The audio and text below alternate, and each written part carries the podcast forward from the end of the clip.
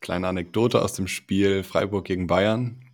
Da saß neben mir ein ganz netter, netter Zuschauer, der Kickbase gezockt hat und irgendwann schaut er hoch, war mit dem Schiri nicht so ganz einverstanden und schrie, Schiri, du Rindvieh! In dem aber, Sinn. Aber was hat er gezockt? Er hatte die App offen, hat live geguckt, äh, ja, genau. wie es steht. Ach, ja, genau. Wie geil ist das denn, Alter? Das ist schon so.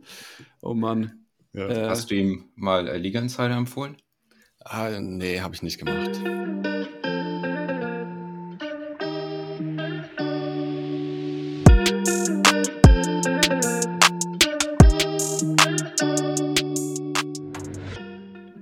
13. Spieltag, Leute.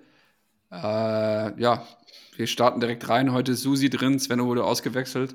Ich glaube, anges angeschlagen, weil gezerrt oder so. Und ähm, kann nicht leisten. Genau, hat auch noch eine kleine Auseinandersetzung mit Hooligans gehabt, habe ich gehört. Kommt dann nächste Woche bestimmt mehr dazu. Hatte eine kleine Auseinandersetzung mit Hooligans in Lissabon beim Auswärtsspiel. Ja, äh, tatsächlich. Was hat er gestern, der gestern, also gestern das CL-Spiel gesehen, gell? Lissabon gegen, gegen Dortmund, da ganz geile Fotos geschickt. Und dann hat er ja. noch auf die Schnauze bekommen, oder was? Nee. Äh, nee, so nicht. Ich glaube, die Stimmung war gut und äh, hat bestimmt viel Spaß gehabt. Das erzählt bestimmt nächste Woche, was da abging. Sehr Aber gut. lustige Geschichte freuen wir uns mal auf nächste Woche. Dann fokussieren wir uns mal auf diese Woche. Fürth gegen Hoffenheim ist unser, erste, unser erstes Matchup. Ja, was machen wir, was machen wir mit den Fürtern? Was machen wir mit den Hoffenheimern? Ja. Mit, hm. mit den Fürtern würde ich nicht so viel machen. Die werden intern bei uns schon als äh, das Schalke gehandelt. Also ja, schon, nee, schon seit einiger Zeit. Ne? Schon seit einiger Zeit, ne? Ja. Und mit den Hoffenheimern würde ich dafür umso mehr machen. Da denke ich, kann man von der Offensive jeden aufstellen, den man möchte. Kamaric, Grillic, Dabur sind so meine Kandidaten ganz vorneweg. Grillic, letzten Spieltag auch schon super abgeliefert. Ähm, dann haben wir diesen Podcast lang oft das Thema Torwart und da kann man oft bei Switch durch einen günstigen zweiten Torwart, der jetzt starten könnte, äh, Geld einsparen. Und da ist noch die Frage, ob Baumann startet oder Pet gestartet. Ähm, sind wir uns nicht ganz sicher, Stand jetzt. Dann noch eine User-Frage von Fisch Pablo, der fragt, äh, lieber Hoffenheimer oder Leipziger? Neben Leipzig muss man wissen, spielen gegen Leverkusen. Ähm, das hat er im Kontext gefragt, Risiko streuen oder alles auf eine Karte setzen. Also generell ist immer gut, das Risiko zu streuen, aber wenn es dann die Entscheidung gegen Fürth oder gegen Leverkusen ist, will ich dann doch ähm, alle, die ich habe, gegen Fürth aufstellen. Mhm. Ich muss jetzt aber jetzt mal was sagen. Die TSG spielt auswärts in Fürth und die TSG hat vier von 18 möglichen Punkten nur auswärts geholt. Also die sind auswärts aus irgendeinem Grund äh, total schwach. Und äh, wir hatten das schon häufiger mit Hoffenheim diese Saison, dass wir die nicht einschätzen konnten, dass die zuerst, ähm, dass sie gegen Bochum verlieren, um dann nächste Woche wieder gegen Leipzig zu gewinnen. Sprich, wir haben da immer riesige Probleme mit. Und vielleicht kann Fürth ja was machen. Also Fürth hat ja auch immer gute Ansätze. Und das tut natürlich sicher weh, wenn man äh, Fürth-Fan ist, das dann immer wieder zu hören. Aber die haben teilweise gute Pressing-Aktionen, das auch teamtaktisch koordiniert ist. Und ich finde zum Beispiel äh, Leveling sehr interessant. Also der hat ein paar gute Ansätze gezeigt in den letzten Spielen auch. Und wenn Hoffenheim, und das ist halt ein Wenn, wenn Hoffenheim so schlafmützig ist wie zuletzt auswärts, dann könnte Fürth was machen. Trotzdem würde ich da auch ungern auf Fürther setzen wollen. Aber wenn wir schon im Risiko sind, vielleicht könnte man dann jemanden wie Leveling tatsächlich äh, nehmen, um äh, eine gute, Quali äh, gutes Verhältnis von Kosten und Risiko zu haben.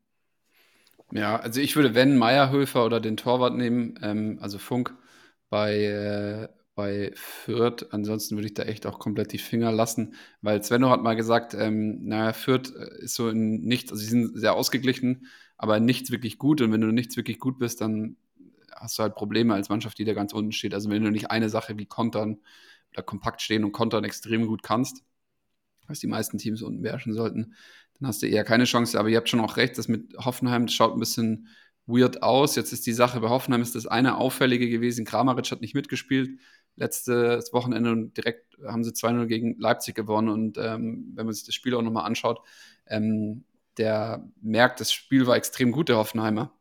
Sie haben teilweise Leipzig richtig an die Wand gespielt. Leipzig hat jetzt äh, unter der Woche in der Champions League äh, Brügge weggeklatscht.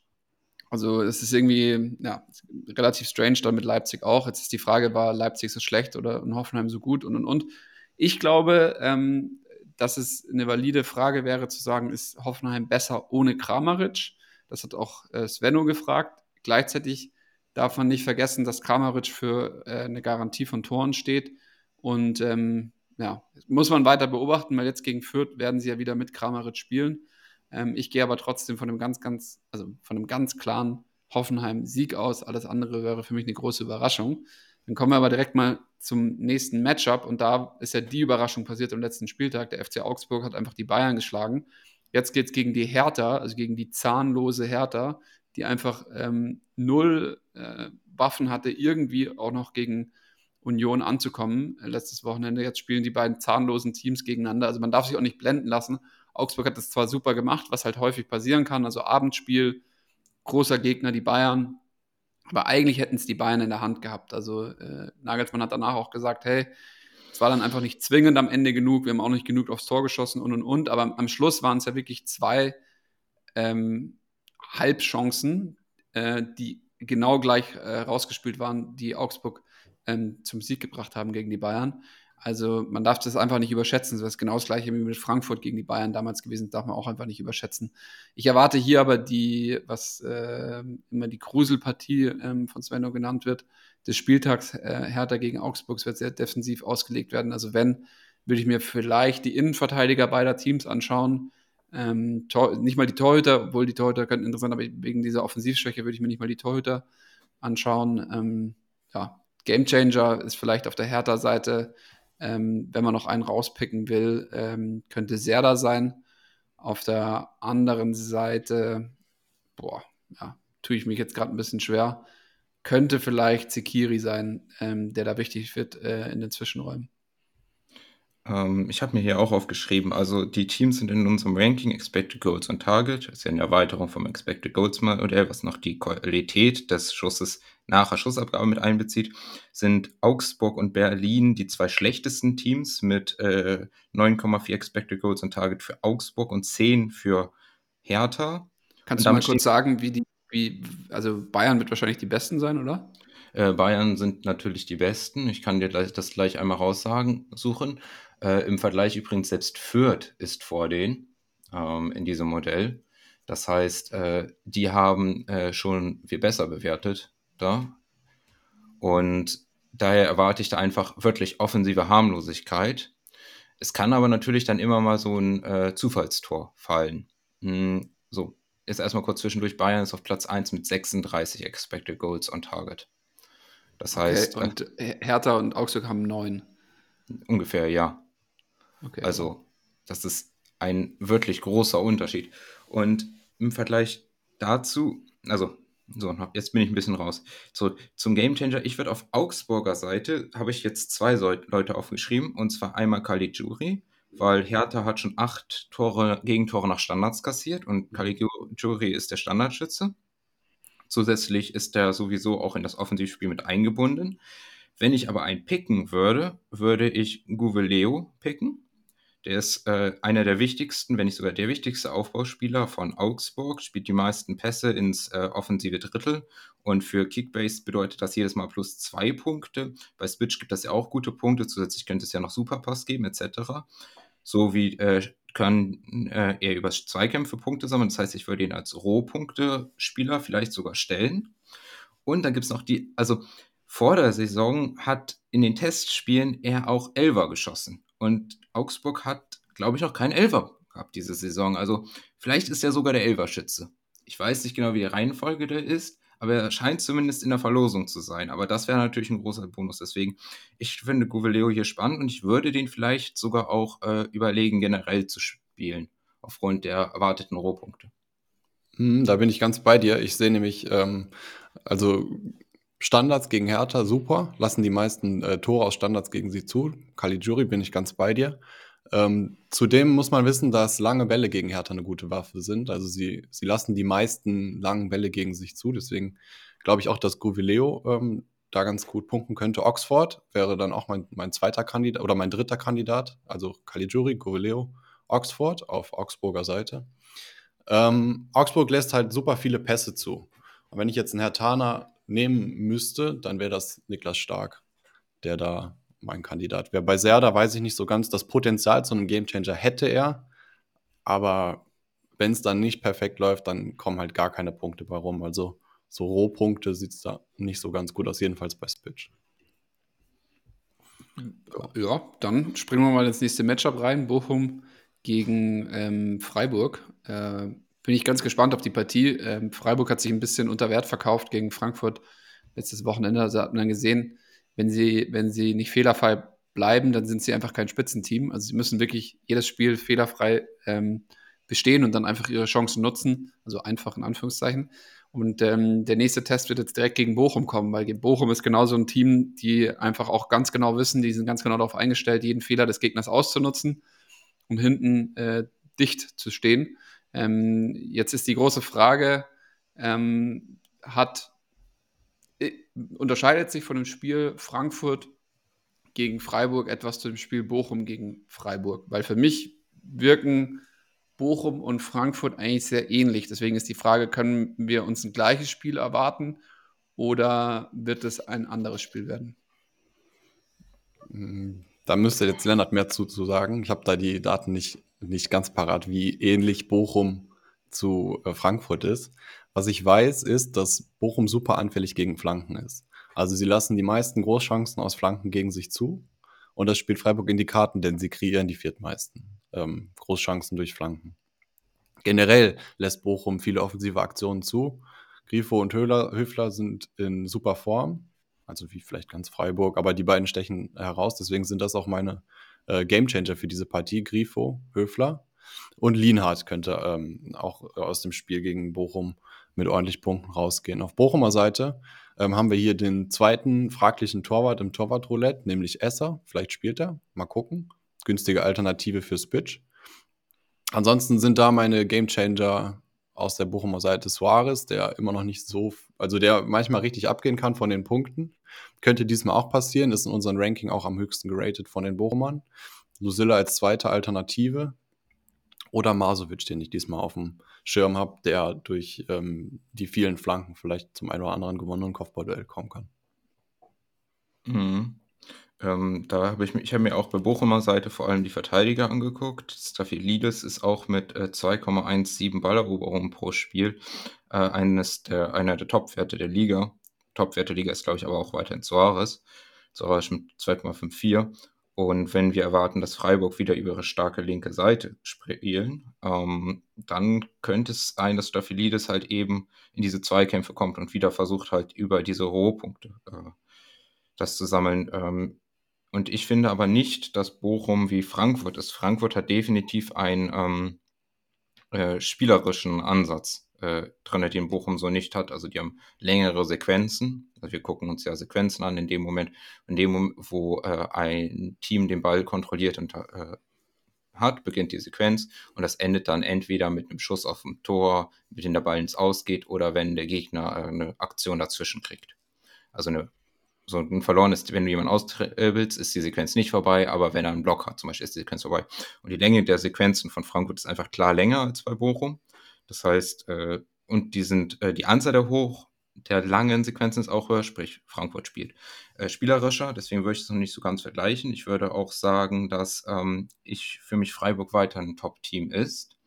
Wenn wir uns aber den Trend angucken, äh, lassen sie zuletzt nach, sowohl in den zugelassenen Toren als auch in den äh, selbst herausgespielten Chancen, aber die haben natürlich auch gegen die Bayern gespielt. Das äh, zerreißt einem diese Statistiken. Und zweitens, ich habe dieses Frankfurt-Freiburg-Spiel mir auch sehr genau angeguckt. Und ich fand, dass die über weite Strecken einfach ziemlich gleichwertig sind. Ich glaube, wenn wir zu Frankfurt kommen, kann ich da noch ein bisschen mehr zu sagen. Aber für mich ist Freiburg ein Team, was definitiv um Europapokal mitspielt. Sie sind sehr kompakt, schalten schnell um, spielen offensiv immer viele Klatschpässe, die sehr schwer zu verteidigen sind, dadurch, dass die Spieler dann auch alle sich äh, klug bewegen, also allen voran Höhler und Jong, äh, finde ich da spannend. Und dann aber auch eben die linke Seite freispielen mit Grifo und Günther. Und dann sind wir eben bei diesen Flanken. Günther ist der Spieler der ganzen Liga, da mit den meisten angekommenen Flanken im Strafraum. Ich glaube, der hat schon über 50 Flanken insgesamt geschlagen äh, in dieser Saison. Das heißt, äh, da erwarte ich Hochbetrieb und würde dann vielleicht sogar auch hier wieder zu Günther tendieren auf der Freiburger Seite als Gamechanger. Dann kommen wir mal zu meinen Stuggis gegen Mainz. Ähm, Finde ich ein ganz interessantes Matchup, weil man könnte jetzt irgendwie mit einem Blick drauf gucken und sagen so, ah, okay, mein Favorit der Zeit gegen Stuttgart. Stuttgart kommt aber langsam wieder. Also es gab auch eine Frage ähm, von äh, dem User David. Ähm, Mannschaft mit dem höchsten Comeback-Potenzial, Leipzig, Stuttgart, Frankfurt oder weiterhin auf Mannschaften setzen wie Freiburg, Union, Leverkusen. Da habe ich dann auch direkt signalisiert, die Frage nehme ich mal grob mit. Ähm, ich schneide es jetzt mal für meine Stuttgarter an. Man kann dann später noch über die Leipziger und über die Frankfurter sprechen. Und ähm, ja, bei Stuttgart haben, äh, haben wir es ja auch schon im Podcast ähm, mehrmals erwähnt. Die haben halt ein unglaubliches Verletzungspech. Also äh, Kalajdzic, Silas ähm, und dann auch noch weitere Spieler, die dann immer mal wieder ausgefallen sind. Dann Führig war auch so ein Spieler, da ist jetzt noch schwer davon zu sprechen, dass er schon der Gamechanger war. Ähm, er kann es aber auf jeden Fall auch sein, dass er dann auch ausgefallen. Wenn dir halt so viel ausfällt und vor allem diese Combo ähm, Sosa auf Kalajdzic ausfällt, weil Kalajdzic sich verletzt hat, dann fehlt dir halt einfach einiges.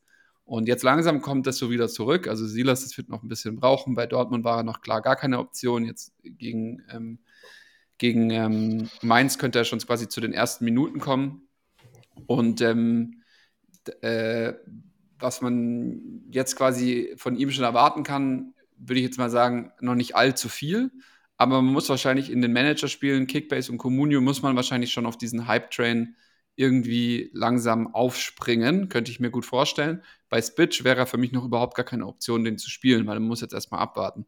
Generell wird aber das Stuttgarter Spiel genau durch diese Spieler, die da jetzt wieder zurückkommen werden, einfach insgesamt, also das ganze Stuttgarter Konstrukt wird davon profitieren. Ich sehe dann aber wirklich erst Richtung letzten zwei Spiele Hinrunde, vielleicht das letzte Spiel, dass man es wieder deutlich sehen kann, dass die, dass die Stuttgarter ihr, ihr Gegenpressing ähm, gut spielen können. Also das, was man mal letzte Saison gegen äh, Dortmund gesehen hat, dass sie es erst wieder voll auf den Platz bringen werden oder auch Anfang der Rückrunde erst. Also man muss da jetzt wirklich noch vorsichtig äh, und abwartend sein. Genauso schwierig wird es jetzt auch gegen Mainz sein, die wir äh, in diesem Matchup eigentlich wirklich dominieren könnten, weil vor allem bei den Mainzern der starke Chor ausfällt, also der starke Mittelfeldspieler, der, den wir ja so ein bisschen unter der Lupe haben, ob es so ein bisschen, ob Chor quasi der Höfler ähm, von Mainz ist, äh, sozusagen. Und wenn er der Höfler von Mainz wäre, dann wäre er der Spieler, ähm, der, wenn er ausfällt, dass das ganze äh, äh Spiel von der Mannschaft so ein bisschen zusammenbricht. Also Barrero kam für ihn rein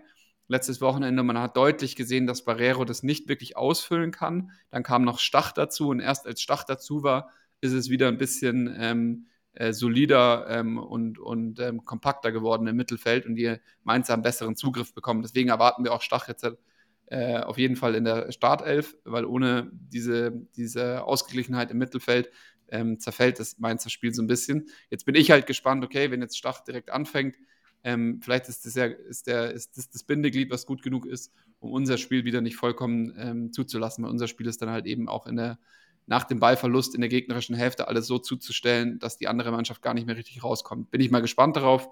Ähm, ich erwarte mir eher eine ausgeglichene Partie, ähm, als dass es jetzt einen klaren Favoriten gibt.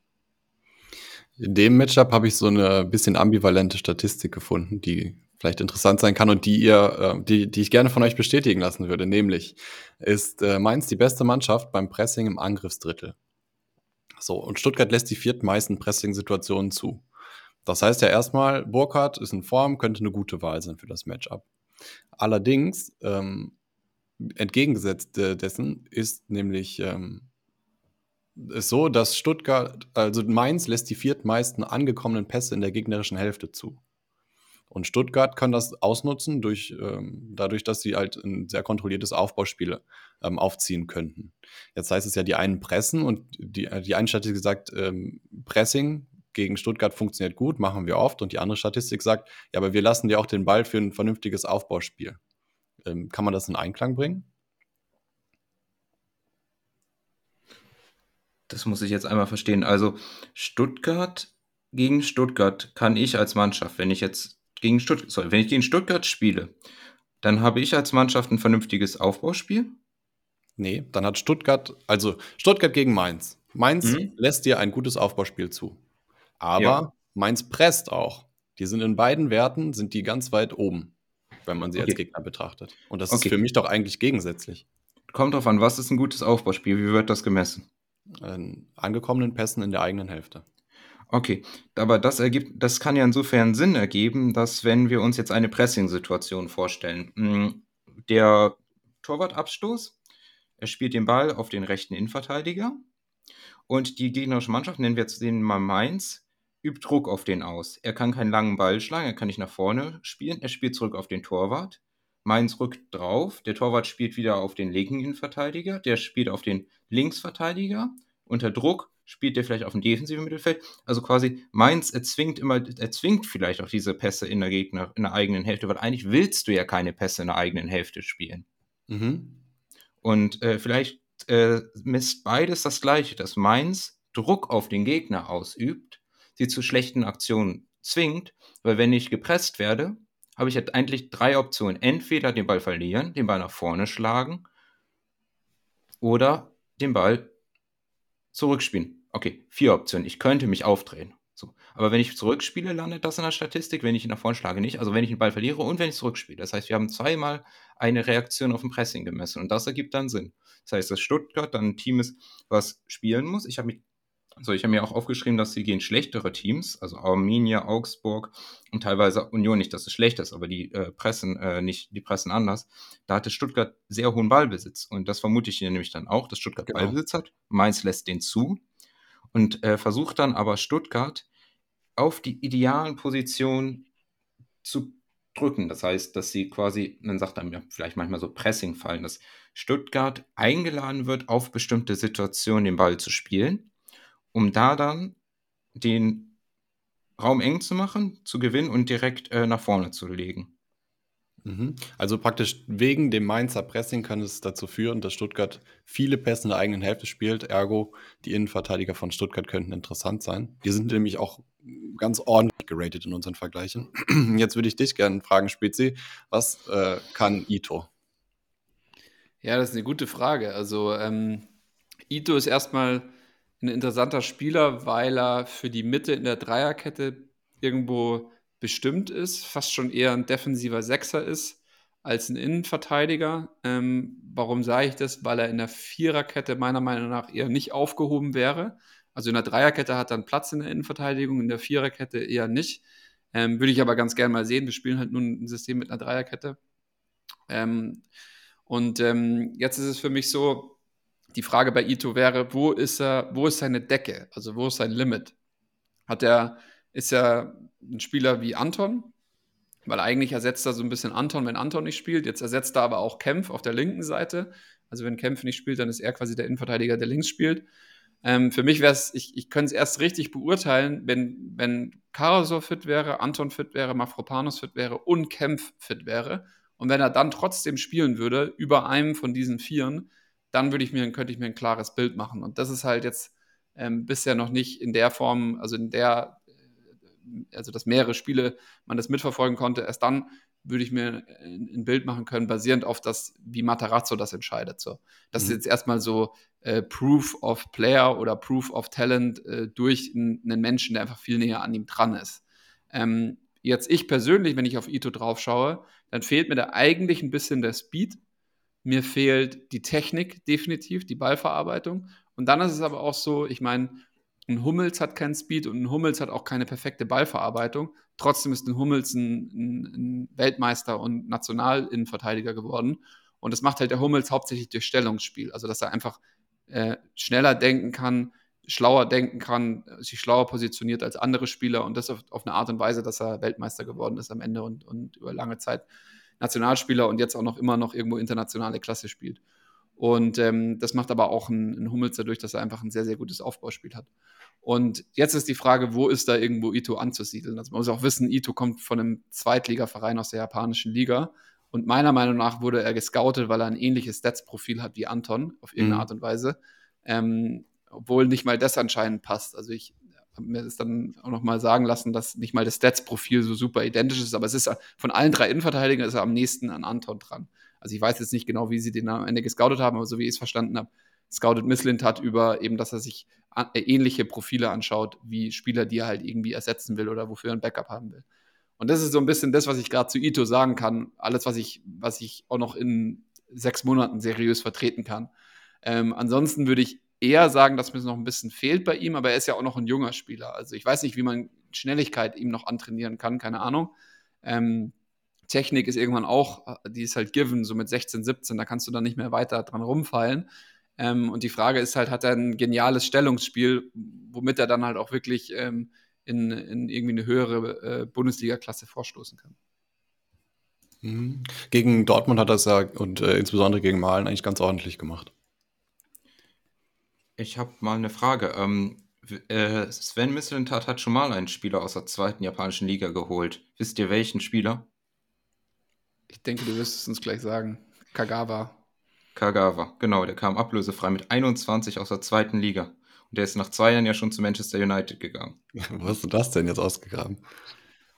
Tja, unbändiges Wissen. Naja, also äh, ja, ich denke auch, Kagawa war nur, ist ein, ein Hype-Spieler in dem Klopp-System gewesen für mich. Also der hat ja da null gegriffen in England. Also den haben sie einfach richtig gut Geld verkauft, aber der hat ja da null gegriffen in einer anderen Mannschaft. Dann ist er wieder zurück und dann hat er auch nicht mehr gegriffen. Also ähm, das ist ein ganz spezieller Systemspieler gewesen. Jetzt ist die Frage, ist Ito vielleicht auch ein ganz spezieller Systemspieler? Ich würde mich aber freuen, wenn er bei uns durchstartet. Ähm, kommen wir mal zum nächsten Matchup. Eintracht Frankfurt gegen Union Berlin ähm, könnte die nächste Defensivabteilung äh, äh, werden. Ähm, sowohl Frankfurt, äh, also bei Glasner sieht man eindeutig, dass Glasner versucht, Glasner Fußball zu etablieren. Also erstmal kompakt stehen, äh, quasi das dicht halten und dann eben, ich meine, die Tore sind gefallen über einen Freistoß von Kostic von halb rechts, der dann einfach durchgerutscht ist. Also gut getretenes Ding. Ähm, und dann eben so ein bisschen ein Billardtor, ähm, wo dann, ähm, wenn ich jetzt nicht falsch liege, äh, Lindström zum Abschluss gekommen ist, ähm, der das aber sehr gut gemacht hat. Also da sieht man einfach, was schon Potenzial in der Offensivabteilung von Frankfurt steckt. Jetzt kommt für mich nochmal der härtere Defensivbrocken mit Union Berlin, die es sehr, sehr gut gegen die Hertha gemacht haben letztes Wochenende. Bin ich mal gespannt. Ist ein Lackmustest für beide Vereine, in welche Richtung es gehen könnte. Wenn jetzt Union hier ähm, klar gewinnt, dann ist es für mich, also dann bleibt Union weiter da oben drin. Wenn Frankfurt es schafft, gegen Union zu gewinnen, dann kann man definitiv den, den Aufwärtstrend von Frankfurt, den Pfeil, aber nicht nur irgendwie diagonal, sondern wirklich gerade nach oben machen. Ähm, das ist nämlich eine ganz schwieriges, ein ganz schwieriges Matchup. Und ähm, ja, also am Schluss weiß man natürlich mehr. Was sind für mich die Gamechanger aus der jeweiligen Partie? Ich finde, Jakic muss man immer mehr auf der Rechnung haben. Ähm, definitiv für die Partien Dika und Tuta. Hinteregger ist ja noch angeschlagen aber auch ein Hasebe, zum Beispiel bei Spitch, ein Hasebe ins Mittelfeld zu stellen, der dann eigentlich eher ein Abwehrspieler ist, ist immer ganz interessant. Ähm, natürlich muss man aber auch irgendwo einen Kostic auf der Rechnung haben. Ich würde ihn aber weniger auf der Rechnung haben. Ein Kamada ist zwar ein Gamechanger fürs Spiel, ist aber bei den Managerspielen kein Gamechanger. Ähm, und auf Unioner Seite ist für mich definitiv ein Kruse, der jetzt das erste Mal wieder zurück ist. Ähm, jetzt hat er sein zweites Spiel, nachdem er zurück ist. Also Kruse wird immer wichtiger werden, natürlich. Und ähm, die Innenverteidiger sind bei mir auch auf der Rechnung. Okay. Ähm, ja, also fangen wir mal mit äh, Union Berlin an. Ich lehne mich zurück. Ähm, wir können erstmal über Union spielen. Ich finde, Union hat man auch gegen äh, Berlin gesehen. Die haben ganz klare Idee, wie sie Fußball spielen wollen. Die arbeiten äh, mit einem tiefen Pressing. Das heißt, die lassen äh, den Gegner kommen und äh, gehen dann ins Mittelfeldpressing, beziehungsweise gehen auch ein bisschen tiefer ähm, explizit auch äh, versuchen sie über ihre Wingbacks äh, die Bälle zu gewinnen. Also Wingbacks sind die Außenverteidiger, eine Dreierkette quasi. Und spannend ist, dass die äh, dann ein sehr direktes, ein, äh, ein vertikales Spiel aufbauen, wenn sie den Ball gewinnen. Aus dieser Tiefe hinaus und eben auch gerne über dieses Zusammenspiel. Sprich, sagen wir mal, dass mh, mm, es gab eine Chance gegen äh, Hertha, wo äh, Trimmel den Ball gewinnt fast instinktiv den Ball nach vorne schlägt. Ich glaube, Avonie ist es, der dann angespielt wird. Avonie macht den Ball fest. Und äh, mit der Zwischenstation Kruse geht es dann auf Gieselmann, der den Ball auf dem linken Flügel mitnimmt, nach innen zieht und äh, die Schussmöglichkeit setzt.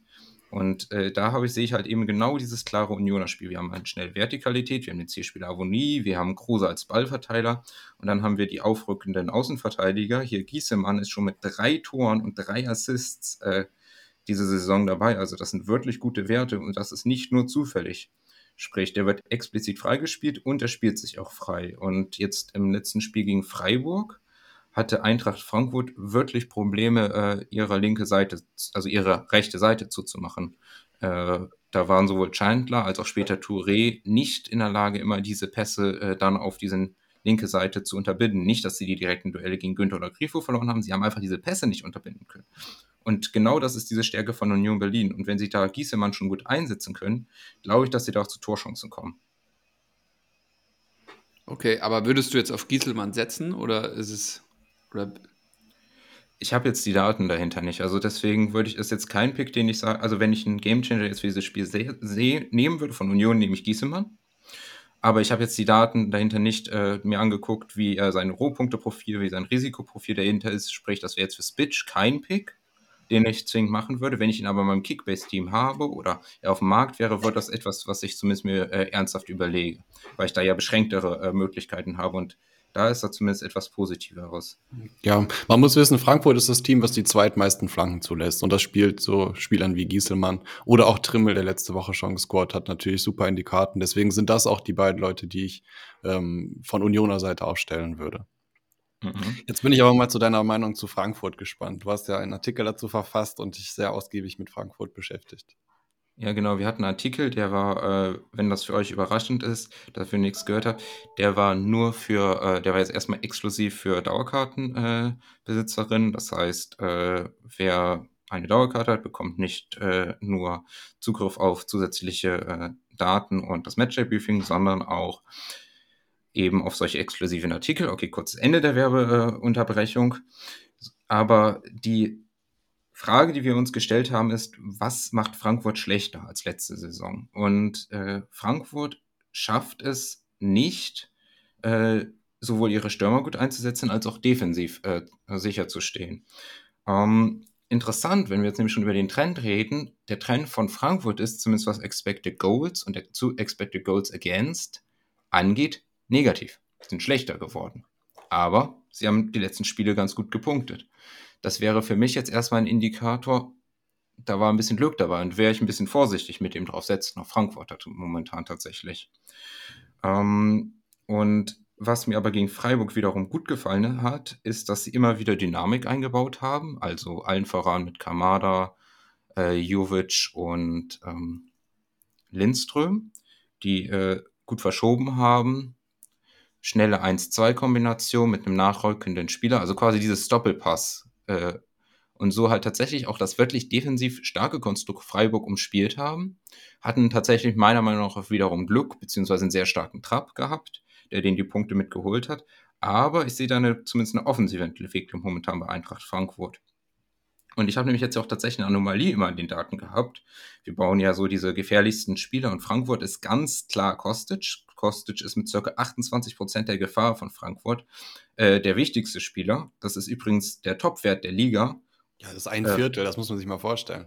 Das ist, fast, das ist eigentlich fast ein Drittel. aber, warum, aber warum macht dann Kostic nicht viele Punkte? Also warum ist er nicht, also ist er sein Geld wert gerade oder nicht? Obwohl er so, obwohl er, also von allen Spielern, die eine Wichtigkeit in ihrem Team sind, ist er der Spieler, der die meiste Wichtigkeit hat für, für sein Team. Die, die meiste Gefahr erzeugt, also Wichtigkeit im Sinne von ähm, hm. Gefahr. Also ein Innenverteidiger kann ja auch wichtig sein und keine Gefahr erzeugen.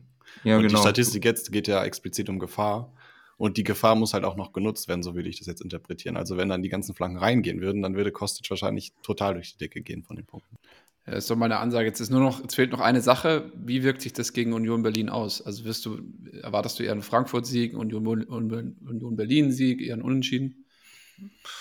Also schwierig. Ich sage jetzt einfach mal, das ist ein Union Berlin-Sieg. Also Frankfurt ist mir zu unstabil. Also ich habe ja gesagt, wir haben diese Trends von Frankfurt sind ergebnistechnisch top, aber nach Expected Goals, Expected Goals Against ist das eine Verschlechterung, die sie haben. Und ähm, natürlich sagst du damit nicht alles aus. Zum Beispiel ein schönes Beispiel, Lewandowski hat Expected Goals letzte Saison 28 ungefähr gehabt, der hat aber 40 Tore geschossen aber in der Regel overperformst du deine Expected Goals nicht so sehr. Und äh, wenn du auf Dauer eine Mannschaft hast, die das, also Frankfurt ist noch in dem Moment, wo ich noch nicht, wo ich man eher das Gefühl hat, das ist ein statistischer Ausfall, als dass äh, Frankfurt das über Jahre hinweg machen würde. Dann würde ich sagen, okay, das ist konstant, aber es ist, glaube ich, eher noch ein statistischer Ausfall und Union ist ein Team, das klug genug ist und stabil genug ist, um das auszunutzen. Auch wenn ich langfristig, beziehungsweise schon mittelfristig was von Frankfurt halte. Um nochmal auf zwei Personalien einzugehen, ähm, Spezi, du hast eben schon Hasebe erwähnt, könnte starten, weil Hinteregger fraglich ist. Also ist noch nicht sicher, ob Hinteregger spielen wird. Dann ist Hasebe super interessant, als Mittelfeldspieler gelistet, aber ein Innenverteidiger bei Frankfurt. Kommen wir zum nächsten Matchup, Bayern gegen Bielefeld. Und ähm, ja, Bayern gerade arg gescholten, Corona-Pech ohne Ende. Man könnte die Geschichte nicht dramatischer mit mehr Twist schreiben, wie sie gerade von der Realität geschrieben wird. Kann man jetzt viel zu sagen. Lassen wir es mal. Kommen wir mal aufs Matchup zu sprechen. Äh, wird Bayern äh, nochmal äh, Augsburg 2.0 mit Bielefeld bekommen, ähnliche Spielanlage bei Bielefeld? Oder werden die Bayern hier einfach über Bielefeld drüber rollen? Genau, damit hast du die Frage von Charles Punkt 10 zitiert, der sich genau diese Frage gestellt hat.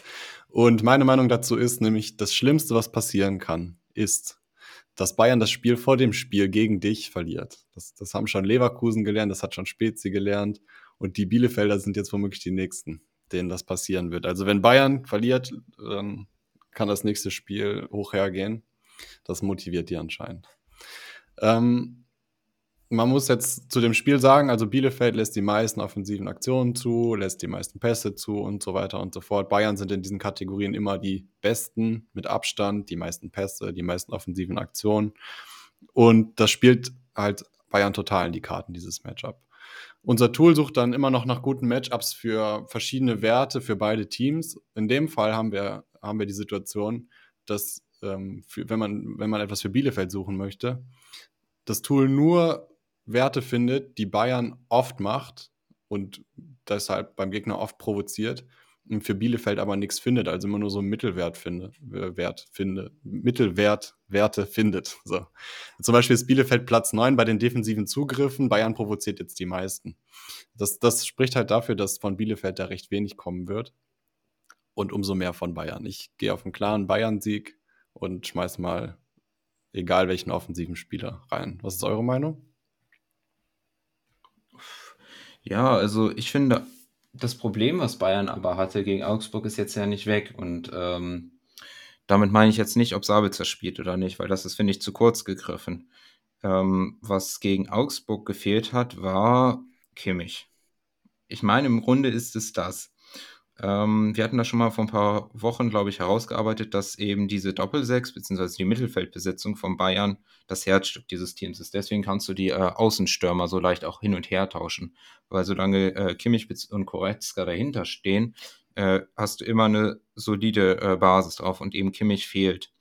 Was Kimmich auch so besonders macht, ist, dass er schafft, den Ball auch unter Druck anzunehmen und direkt aufzudrehen sowie dann auch noch gute Pässe zu spielen, die dann weiter nach vorne Dynamik äh, erzeugen. Also es geht mir hier um Dynamik. Entweder dadurch, dass er sich bewegt oder er den Ball schnell bewegt. Und gegen tiefstehende Gegner, die eben versuchen, diese Dynamik zu unterbinden, ist das das fehlende Mittel. Und eben dort hat es gegen Augsburg gefehlt. Ich sehe eigentlich Sabitzer als so ein Spielertyp, aber da scheint was im Kopf. Also da scheint äh, fehlendes Selbstvertrauen zu sein. Da waren auch einige Szenen beim Spiel, wo ich dachte, warum wird er da von seinen Mitspielern nicht angespielt? Also da scheint vielleicht auch was innerhalb der Mannschaft zu sein. So, aber dieses Problem bleibt weiterhin für mich. Und wenn Bielefeld das solide steht und dann einen Konter fährt, vielleicht sogar einen zweiten. Ich fand nämlich auch, dass äh, Bayern vor allem über ihre rechte Seite, über Pavard, sehr anfällig wirkte. Koman und ist auch nicht so gut defensiv wie Gnabry. Gnabry hat ja auch teilweise sogar schon als rechter Wingback gespielt, damals bei TSG. Ähm, könnte ich mir vorstellen, dass da was geht für Bielefeld, über Okugawa etc. Trotzdem glaube ich weiterhin an Bayern-Sieg. Ich will nur sagen, ich erwarte nicht die dominanten Bayern äh, der äh, Wochen davor. Okay, spannende Aussage. Ähm, ich glaube, es wird von Spiel zu Spiel einfach ähm, werden die Fehler immer weiter beseitigt bei Bayern. Ähm, ich finde, du hast das Wichtigste angesprochen, dass der Mittelfeldspieler sich nicht aufgedreht hat, hat auch Nagelsmann ganz deutlich angesprochen, hat damit auch ganz deutlich Sabitzer kritisiert, hat auch gesagt, dass er das Weltklasse, die Spiel, Spielverlagerungsbälle sowohl flach als auch hoch spielt, äh, gespielt hat bei Leipzig. Die hat er dann bei Bayern, hat gemeint, in der ersten Halbzeit ein einziges Mal gezeigt. Ähm, das will er natürlich mehr von ihm sehen. Er hat ihn auch deswegen rausgenommen, hat ganz klar Musiala ähm, auf den vorgezogenen Achter genommen und äh, Goretzka hinten spielen lassen, obwohl das nicht die ideale Goretzka-Position ist. Also du hast gerade schon das angesprochen. Aber ich glaube auch, dass die Spieler, die im Bayern-Kader sind, ähm, genug Druck ausüben, die, die ähm, quasi in der zweiten Reihe sind. Und die, die in der ersten Reihe sind, haben auch das Potenzial, sich eben von Spiel und Spiel zu verbessern. Und genau darauf achte ich auch im Spiel gegen Bielefeld, wie sich eben dieser äh, ja, Spielaufbau Sechser verhalten wird. Frage ist, wer wird es überhaupt sein? Kommen wir mal zum nächsten, kommen wir zum Derby. Köln gegen Gladbach. Gladbach ist für mich die Trendmannschaft, die auf jeden Fall noch weiter nach oben trenden wird.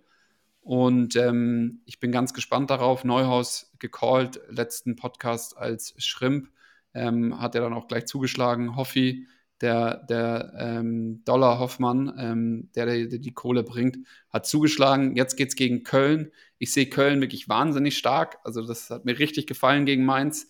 Ähm, waren die stärkere Mannschaft. Jetzt geht es gegen auf jeden Fall eine stärkere Mannschaft, die auch Köln mehr wehtun kann, weil Köln ist auf jeden Fall hinten anfällig. Ähm, ich könnte mir gut vorstellen, dass das Spiel unentschieden ausgeht, aber ich tendiere eher zu einem Gladbach-Sieg. Okay, das will ich jetzt auch mal unterstützen. Ich habe ja schon mir diese Trendlinien angeguckt und Gladbach zeigt einen klaren, guten Trend. Die lassen weniger Chancen zu, also die Expected Goals Against gegen Gladbach sind im freien Fall vom, äh, äh, in den letzten Spieltagen gewesen mit einem kleinen äh, Sprung, aber wir sind jetzt bei einem, die lassen so wenig zu wie sonst diese Saison nicht. Also die sind auf einem Tiefswert. Gleichzeitig sind ihre herausgespielten Torchancen auch auf einem absoluten Hoch. Und im Vergleich dazu hat sich bei äh, Köln, während sie offensiv zwar weiterhin gut sind, sie aber defensiv äh, sich in letzter Zeit anfälliger zeigen. Ich glaube aber, das kann auch viel damit zu tun haben, dass Giri äh, gefehlt hat und jetzt spielt er wieder ich würde ja wohl wieder mitspielen, hat ja zuletzt auch Minuten bekommen, muss sich auch vorstellen, dass Giri ein Spieler ist, der von zwei Spielern ersetzt werden musste. Er, hat er spielt Einzelsechs, davor musste Köln ihn aber auch mit zwei Sechsern äh, austauschen. Das heißt quasi, Köln hat fast einen Spieler mehr als zuletzt. Und äh, ich glaube deswegen, ich nehme schon mal vorweg, für mich ist Skiri der Gamechanger bei Köln, auch weil er diese äh, progressiven äh, Läufe von Kone, äh, aber auch Zakaria oder, oder den Druck auf Neuhaus ausüben kann, um da die Zweikämpfe zu gewinnen und dann umzuschalten. Zusätzlich ist er ja auch noch eine Gefahr im Nachrückverhalten oder bei Ecken, beziehungsweise bei Standards generell. Und obwohl Gladbach zwar ganz gut ist in den Expected Goals Against, lassen sie trotzdem noch einiges an Schüssen zu. Vielleicht kann er darüber dann ganz gut äh, seine Klasse zeigen. Eine der Stärken von Gladbach sind Schnittstellenpässe. Äh, die die Abwehrreihe aufreißen. Und ähm, das ist genau eine Schwäche der Kölner, denn da sind sie ziemlich äh, anfällig und lassen in dem Wert sogar die meisten zu. Also die meisten Schnittstellenpässe funktionieren gegen Köln.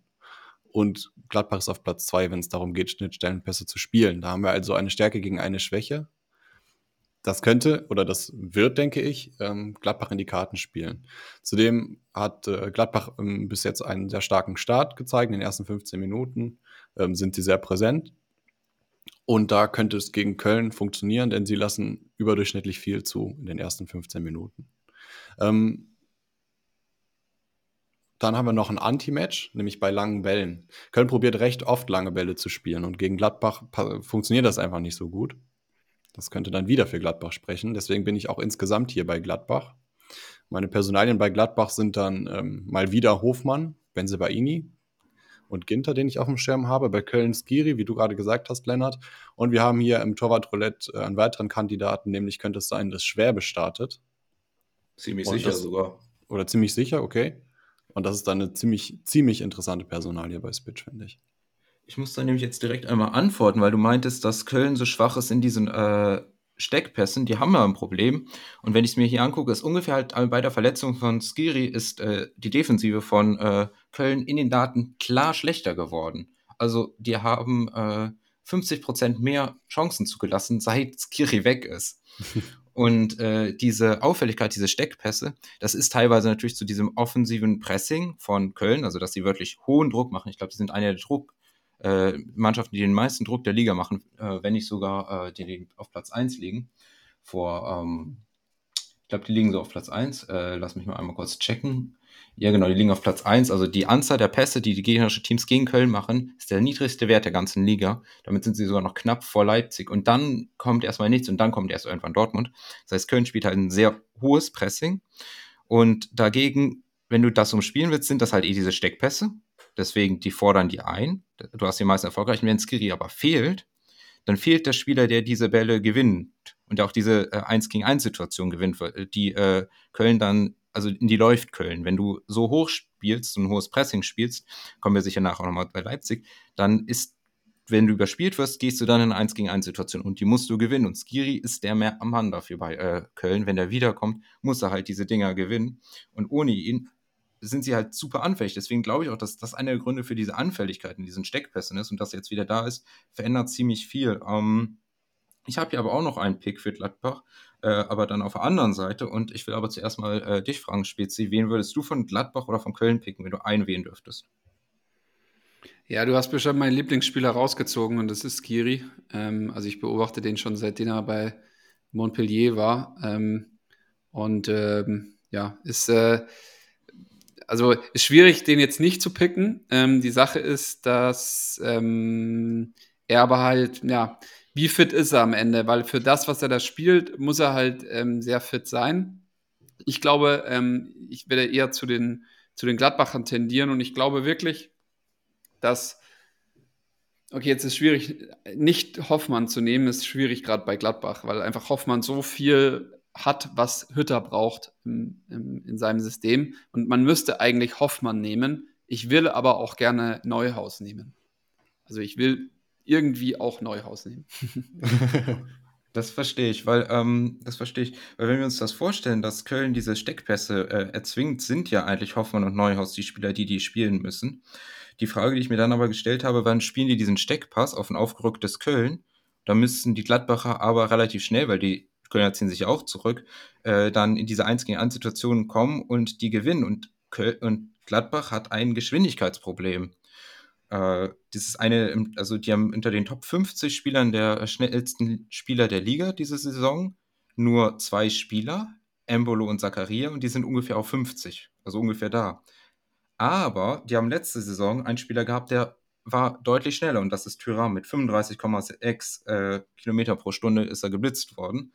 Ähm, das heißt, da haben sie eigentlich genau den Spielertyp, den sie brauchen. Einen Stürmer, der sich äh, in kluge Räume bewegt, der sich äh, physisch ab durchsetzen kann und diese Geschwindigkeit dazu hat. Also vom Spielerprofil her glaube ich, dass Tyram der richtige Spieler ist, den Gladbach bringen kann. Der müsste ja auch inzwischen schon wieder fit sein. Der hat ja schon vor der Länderspielpause einmal 60 Minuten gespielt. Und äh, ich könnte mir vorstellen, dass er reinrotiert. Also ich habe mir hier aufgeschrieben, in Kickbase stelle ich Tyram, wenn ich ihn im Team habe und äh, spekuliere darauf, dass er kommt, weil ich glaube, das wäre der Pick für Gladbach für dieses Spiel. Dann kommen wir mal zum nächsten Matchup. Also ähm, finde ich, hast du gut erklärt, kann dann jeder für sich entscheiden, ob er so ein risky Ding macht ähm, oder ob er dann eher auf äh, sichere Rohpunkte geht. Ähm, RB gegen Leverkusen. RB haben wir ja schon jetzt mehrmals besprochen, einmal kurz nochmal abgeholt.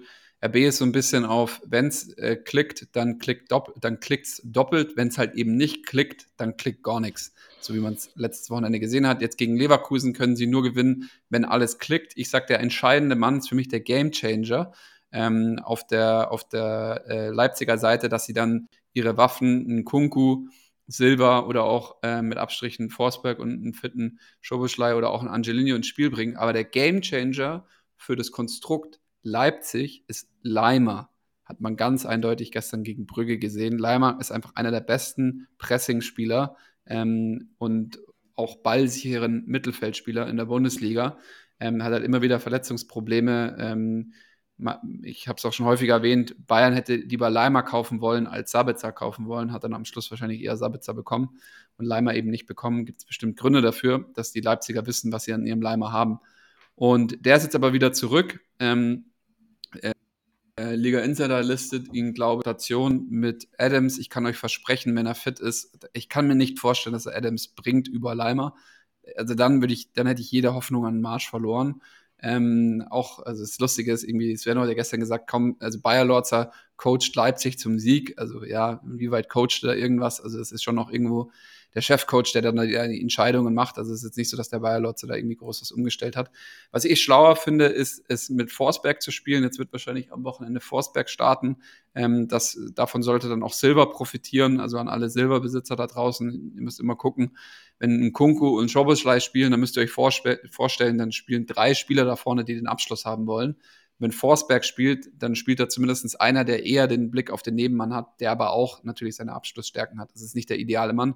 Der ideale Partner für Silva wäre Olmo, ähm, wenn Olmo spielen würde. Ich frage mich aber, wie lange Marsch noch Trainer bleiben wird bei Leipzig. Natürlich jetzt mit den einzelnen Erfolgen, wenn es dann Klick macht und Doppelklick macht und dann so äh, krasse Siege gefeiert werden, dann könnte es vielleicht noch ein bisschen länger gehen, als ich das mal prognostiziert habe. Ich hatte ja eben mal gesagt, ich glaube Winter glaube dann aber spätestens im Sommer wird es einen Wechsel geben, wenn es jetzt nicht irgendwie, was man natürlich auch äh, lassen muss, Marsch, vielleicht verändert er sich dramatisch und führt die Leipziger mit einer hohen Genialität aus diesem aggressiven Spiel in ein konstanteres, ausgeglichenes Spiel. Aber genau solche Spiele wie gegen Leverkusen sind für mich die Tests. Ähm, Leipzig wäre für mich auch der Favorit gewesen, wenn Schick und Alario nicht zurückkommen würden. Beide kommen aber zurück. Die beiden Spieler fehlen noch dem Leverkusener System. Sie haben es dann mit einem 4-4-2 gegen Bochum gespielt und knapp 1-0 gewonnen, aber man hat wieder gesehen, hey, dieser klare Abschlussspieler in der Spitze fehlt. Jetzt kommen die beiden zurück. Dadurch wird auf jeden Fall Wirtz für mich wieder der Gamechanger, weil Wirtz braucht genau diese Spitze vorne drin. Also wenn Schick und Alario einer der beiden auflaufen sollte, ich tendiere eher zu Schick, ähm, dann wird auch äh, Wirtz wieder stärker ähm, ja, punkten in allen Managerspielen. Okay. Ähm, ich will hm, vielleicht kann Simon ja gleich anfangen zu den Teams. Ich will aber erstmal mit dem Rätsel starten für euch. Okay. ähm, wie viele entlassene Trainer, die letzte Saison entlassen wurden, ich meine Trainer, nicht äh, Interimstrainer, äh, haben dieser Saison ein internationales Spiel gewonnen? Oder beziehungsweise anders, wie viel Prozent der letzte Saison entlassenen Trainer äh, haben diese Saison ein internationales Spiel gewonnen? Wenn ihr wollt, kann ich euch einen Tipp geben. Ja zwölf Trainer wurden entlassen. Also 14, aber zwei waren Interimstrainer, also zwölf Trainer wurden letzte Saison entlassen. Okay. Ich weiß noch nicht so ganz, wie das auf Marsch und auf den. Naja, Bayer Lotzer hat jetzt ein. Äh, Bayer Lotzer so, wurde okay. bei Mainz gefeuert. So. Okay. Okay. Ähm, kommt ihr noch auf die anderen? Nee. Flo Florian Kofeld. True. Ähm, Peter Bosch mit Lyon. Und der letzte ist der erste Entlass zuerst Entlassene. David Wagner, Young Boys Bern. Damit haben wir eine Quote von zwölf Trainer wurden entlassen. Vier haben diese Saison schon Spiel gewonnen. Das heißt, 33 Prozent der letzte Saison entlassenen Trainer haben diese Saison schon international ein Spiel gewonnen. Das heißt, wenn du in die äh, Europa League oder international spielen willst, musst du in der Bundesliga gefeuert werden. Alles klar. Sehr gut. Ich habe ja auch ein paar Notizen zu Leipzig, aber vielleicht kann Simon erstmal anfangen. so, Okay, also Leipzig-Leverkusen. Ähm, eine Chance für Leipzig wäre gewesen, äh, folgendes, denn Leverkusen lässt ziemlich viele lange Bälle in die gegnerische Hälfte zu. Das könnte Leipzig nutzen, aber da fehlt jetzt jemand wie Paulsen, der den festmachen könnte. Ähm, bei Ballgewinnen in der gegnerischen Hälfte äh, befindet sich Leipzig auf Platz 1 und Leverkusen lässt das am meisten zu. Also kann ich mir schon vorstellen, dass Leipzig dann ihre Chancen nicht über lange Bälle, suchen wird, sondern äh, über einen Ballgewinn in der gegnerischen Hälfte, luchst irgendeinem Leverkusener den Ball ab und äh, marschieren direkt aufs Tor zu. Ähm, auf der anderen Seite ist Leverkusen tödlich, was Konter angeht. Also das ist eine Chance für Leverkusen, denn Leipzig lässt ähm, überdurchschnittlich viele Konter zu. Deswegen habe ich auf Leverkusener Seite, wie du, Würz auf dem Schirm, aber auch Diaby durch seine Schnelligkeit über Konter super gefährlich. Und auf der Leipziger Seite äh, stehen bei mir ganz oben in Kunku, gestern wieder abgeliefert, leider letztes Wochenende nicht. Und genau dann hatte ich ihn natürlich in meinen Teams drin. Ähm, Same, also Leidensbruder. Ja, aber ich war überhaupt nicht sauer. Also das durfte er sich schon einmal leisten. Ähm, und den Torwart von Leipzig, nämlich Martinez, der ähm, Gulaschi ersetzen könnte oder ersetzen wird. Laut unserer Prognose. Wir haben ja wirklich viele Ersatzkeeper dieses äh, Spiel. Ähm, ich ich fange mal ganz hinten an. Mein Game Changer wurde mir schon genommen, es ist Leimer. Ich habe das Spiel auch gesehen, vor allem die erste Hälfte fand ich Leimer einen wirklich spannenden Spieler, weil er eben, mm, wenn es für euch okay ist, dann führe ich nochmal kurz aus äh, über dieses Pressing. Das hatten wir ja auch schon bei Mainz. Der Trick beim, oder es gibt ja verschiedene Arten von Pressing, aber das Pressing, was Marsch spielen lässt, ist ein, ähm, äh, was man als sehr aggressiv, also das immer wieder rausrücken und reinrücken der Spieler. Auf der rechten Seite, die haben ja 4-4-2 gespielt äh, gegen Brügge. So hat zum Beispiel dann Mukiele als Rechtsverteidiger ist da rausgerückt, wenn der linke äh, Mittelfeldspieler von Brügge den Ball hatte. Und Leimer hat da hinten abgesichert. Aber gleichzeitig könnte auch Leimer nach vorne gehen und Mukiele hat abgesichert. Und äh, das Jetzt ist ein anderes Pressing als zum Beispiel Nagelsmann oder auch Klopp spielen las lassen, die zum Beispiel, oder Svensson, die den äh, versuchen, den Ball irgendwo hinzulecken können, ist es bei Leipzig natürlich auch ein Part, aber immer dieses dynamische Vorstechen.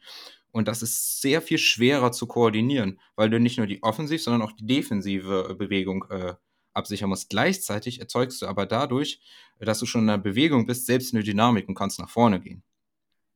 Und das heißt, wir haben ja irgendwie so High Risk, High Reward. Und Leimer ist, glaube ich, wirklich genau der Spieler, den du dafür haben willst, weil er die Intelligenz, die, äh, die Spielintelligenz dazu hat, das zu machen. Ich finde aber, er ist noch nicht ganz da. Da waren ein paar wirklich doofe Fehlpässe ohne Grund und ohne Druck in diesem Spiel. Trotzdem glaube ich, dass er langfristig sich durchsetzt. Positiv ist mir da auch Mukiele aufgefallen, der sich immer weiter macht und auch auf dem Platz immer äh, die äh, Befehle gibt äh, und die Koordination macht. Jetzt macht es auch nach und nach Sinn. Wir hatten ja schon mal darüber gesprochen, dass Marsch diese Führungsspieler auf dem Platz haben will, wo zum Beispiel Forsberg einer ist, der immer wieder seine Mitspieler ordnet und sagt, du gehst raus und so. Sonst funktioniert dieses Marsch-System nicht. Und das ist, was ich auch mal meinte, als ich sagte, das muss ineinander greifen. Weil wenn du diese, wenn die Rausrückbewegung hast, aber die Reinrückbewegung nicht, bist du dahinter offen. Wie Köln dann auch offen ist.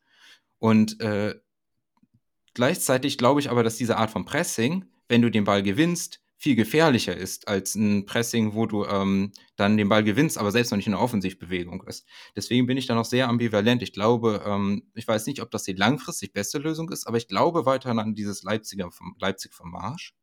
Wenn wir uns die letzten Spieler angucken, äh, natürlich hat Leipzig Schwankungen, aber äh, bis auf das Hoffenheim-Spiel und das Hinspiel gegen äh, äh, Paris ist der Trend klar positiv, so, äh, so dass selbst diese, äh, also dass selbst im Trend dieses Hoffenheim-Spiel, der ihn noch nicht mal bricht, weil die Spiele davor waren die so dominant, noch defensiv gut, dass äh, Leipzig für mich ein Team ist, was ich mir vorstellen kann, was sich weiterentwickelt, was hier auch äh, gut ist, auch unabhängig davon, dass jetzt viele Spieler gefehlt haben.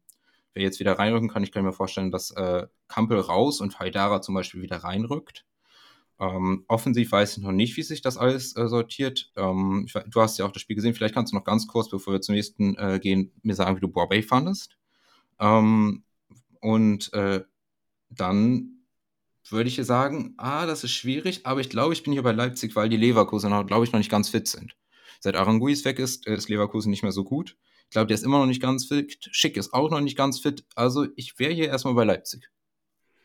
Also du hast ja nach Brobby gefragt. Also Brobby hat mir sehr gefallen, ist eine unglaubliche Maschine, ähm, muss da eingepasst werden, könnte in das Leipziger Spiel passen, wenn es zu Kontersituationen kommen würde. Ähm, für mich verhält er sich, also, also, also vielleicht ist er aber genau der Spieler, den Marsch da irgendwo haben will, ähm, weil der halt auch da wirklich konsequent anläuft. Aber, aber für mich gibt es da zu viele gute Spieler vorne drin, für die Brobby jetzt nicht auflaufen sollte.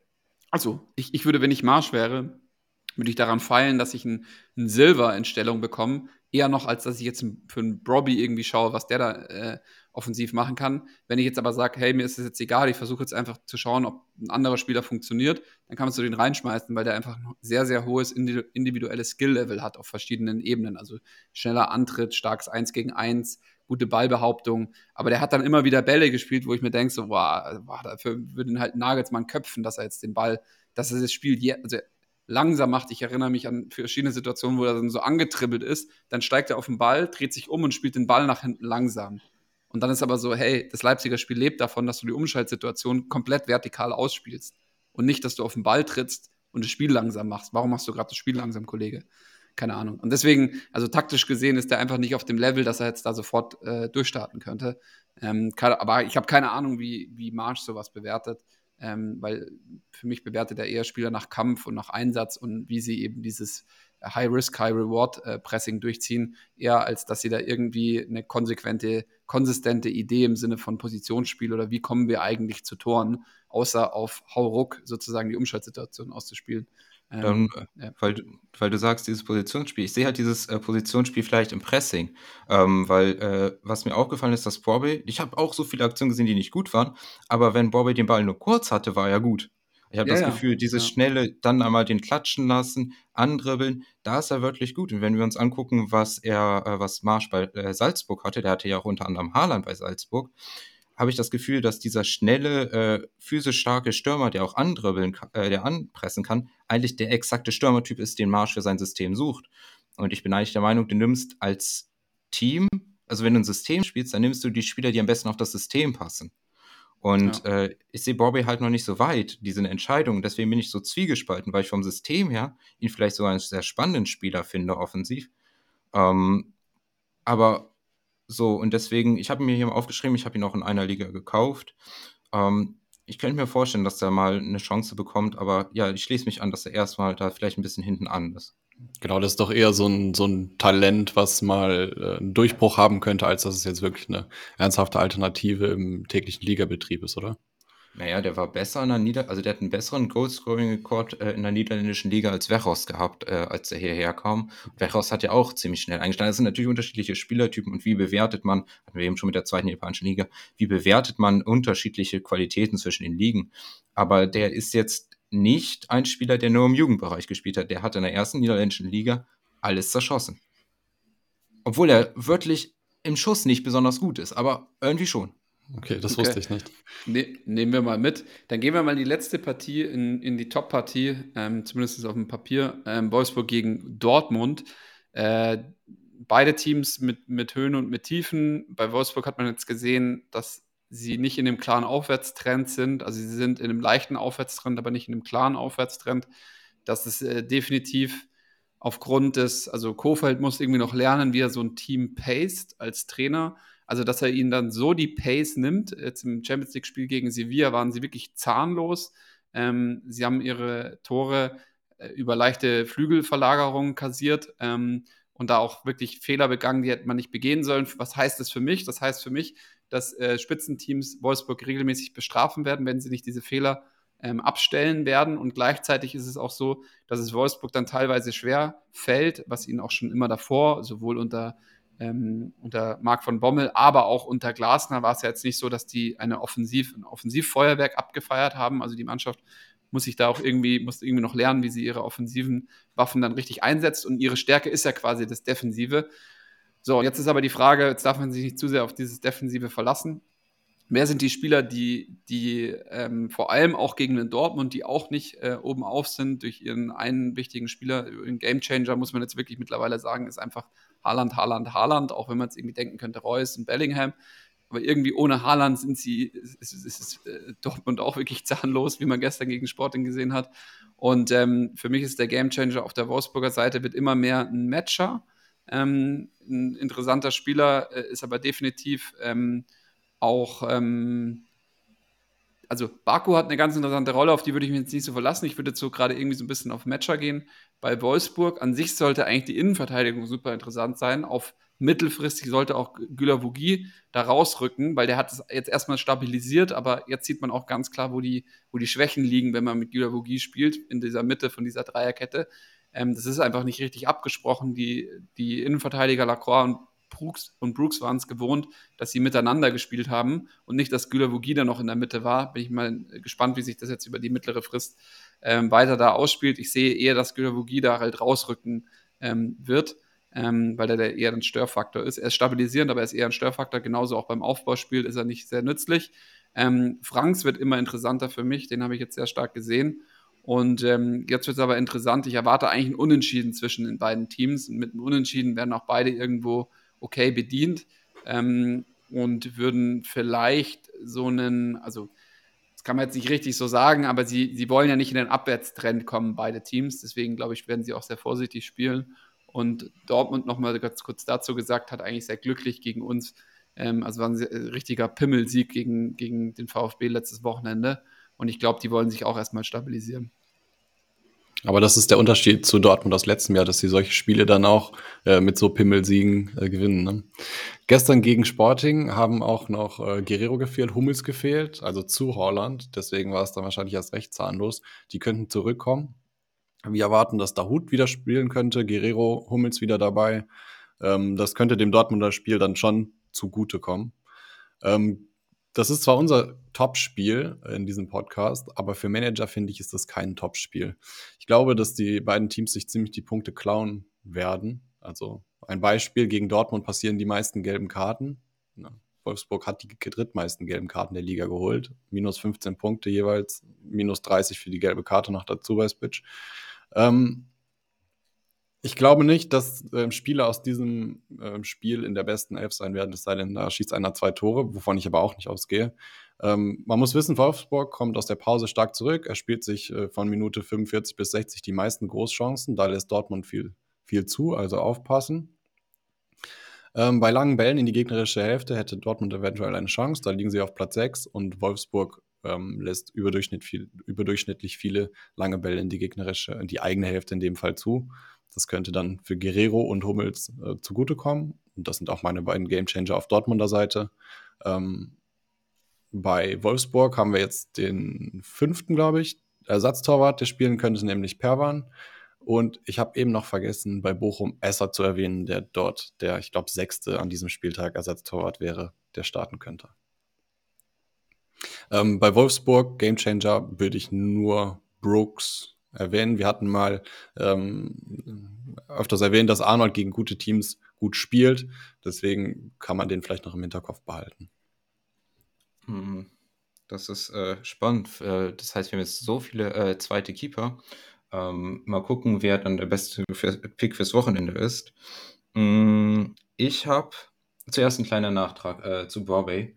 Ähm, da hatte ich mich vertan. Äh, von den 21 äh, Scorern, die er letzte Saison geholt hat, waren aber auch 13 in der, äh, zwei, also in dieser äh, Jugend, noch im Jugendbereich. Der hat nur äh, sechs Tore in, als Profi geschossen und zwei Assists. Bei aber nur 300 Minuten ist das ein ziemlich bescheuerter Wert. Aber so, äh, muss ich mich jetzt einmal verbessern. Ähm, ja, zu Wolfsburg. Ähm, da wollte ich mal nachfragen, Spezi, bevor wir gleich zurückkommen. Du sagst also, Guido Vergii ist ein Störfaktor? Äh, für, mich, für mich ist es ein Störfaktor der Zeit, um ähm, ein schnelles, dynamisches äh, Aufbauspiel bei Wolfsburg zu sehen. Also man muss sich, also um es genau zu verstehen, ist, ist, wenn man sich das, wenn man sich das wirklich anschauen will, wenn man Taktik-Nerd ist und sich da reinfuchsen will, schaut euch an, wie simpel Sevilla Wolfsburg zugepresst hat. Durch ein sehr simples Mittelfeldpressing ist Wolfsburg zu fast keinem Spielaufbau über die Zentrale gekommen. Und die Stärke von Wolfsburg, was ganz, ganz lang waren die zwei zentralen Sechser. Und dieses Zurückziehen von Gila Vogie in die Dreierkette, dadurch bekommt, muss Gila Vogie irgendwie den Spielaufbau mitgestalten. Das stabilisiert natürlich in der, erstmal in der, in der Defensivbewegung und es stabilisiert auch diesen, diesen Kern irgendwo, der nicht mehr stabil war unter Marc von Bommel. Aber das Problem ist, ist, ist, du baust halt dann über die Dreierkette auf. Und über die Dreierkette aufzubauen, ist ein bisschen was anderes als über eine Viererkette, wo die zwei Innenverteidiger sich breit hinstellen einer der beiden Sechser sozusagen die Anspielstation ist und der zweite kann die tiefe Anspielstation dazu sein. Dieses, das gibt es jetzt nicht mehr bei Wolfsburg gerade. Jo, dann würde ich sagen, kommen wir, ähm, haben wir das auch. Also, was ist noch eure Aussage? Was denkt ihr? Unentschieden Wolfsburg oder Dortmund? Was, was erwartet ihr? Tendenz Dortmund, aber 2-1, 1-0, sowas ganz erklären oder ganz sehen tue ich hier noch nichts. Ähm, wenn ich mich entscheiden müsste, ob ich äh, hier was stelle, habe ich geschrieben, ich stelle lieber Geiger von Hoffenheim auf, als Bellingham von Dortmund für diesen Spieltag. Top. Dann ist ja schon mal eine gute Aussage. Dann würde ich jetzt mal sagen, wir kommen zum, zum Grill, schmeißen den an. Sissel, du hast es schon gesagt. Ich schmeiße direkt einen drauf. Davis von den Bayern gegen Bielefeld. Davis ist einfach mein Gamechanger fürs ganze Wochenende. No. Not bad, not bad. Da gehe ich mit. Zudem lege ich noch Grillage daneben gegen Fürth. Das wird krachen. Und nicht nur die Story, ähm, was da mit den Hooligans los war, ähm, werdet ihr von Sven nächste Woche hören. Denn er hätte diesmal auch Stach auf den Grill geworfen. Die Erklärung dazu kommt auch nächste Woche. Naja, dann haben wir, machen wir den Grill mal zu. Die Trends ähm, haben wir ja auch so ein bisschen besprochen mit den Teams. Also ich kann also ich, ich sehe das natürlich durch die Stuttgart-Brille. Ich sehe Stuttgart als eine starke Comeback-Mannschaft, noch nicht jetzt, aber bald. Und ähm, ansonsten glaube ich auch, dass Hoffenheim sich stabilisieren könnte und dadurch auch einiges an Punkte versprechen könnte, was man jetzt noch nicht sieht. Ähm, man wartet immer noch auf die Leipzig-Explosion, dass es halt bei jedem Spiel Klick macht. Könnte auf jeden Fall passieren. Leverkusen wird, wenn Schick und Alario zurück sind oder einer der beiden, also Schick ist noch wichtiger als Alario, könnte ich mir auch gut vorstellen, dass die nochmal richtig Gas geben.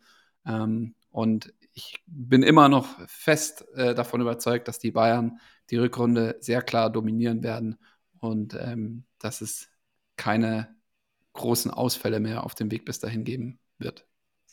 hoffen wir das Beste. Dann euch allen da draußen ganz viele Punkte und viel Erfolg beim Managerspiel. Bleibt gesund und bis nächste Woche.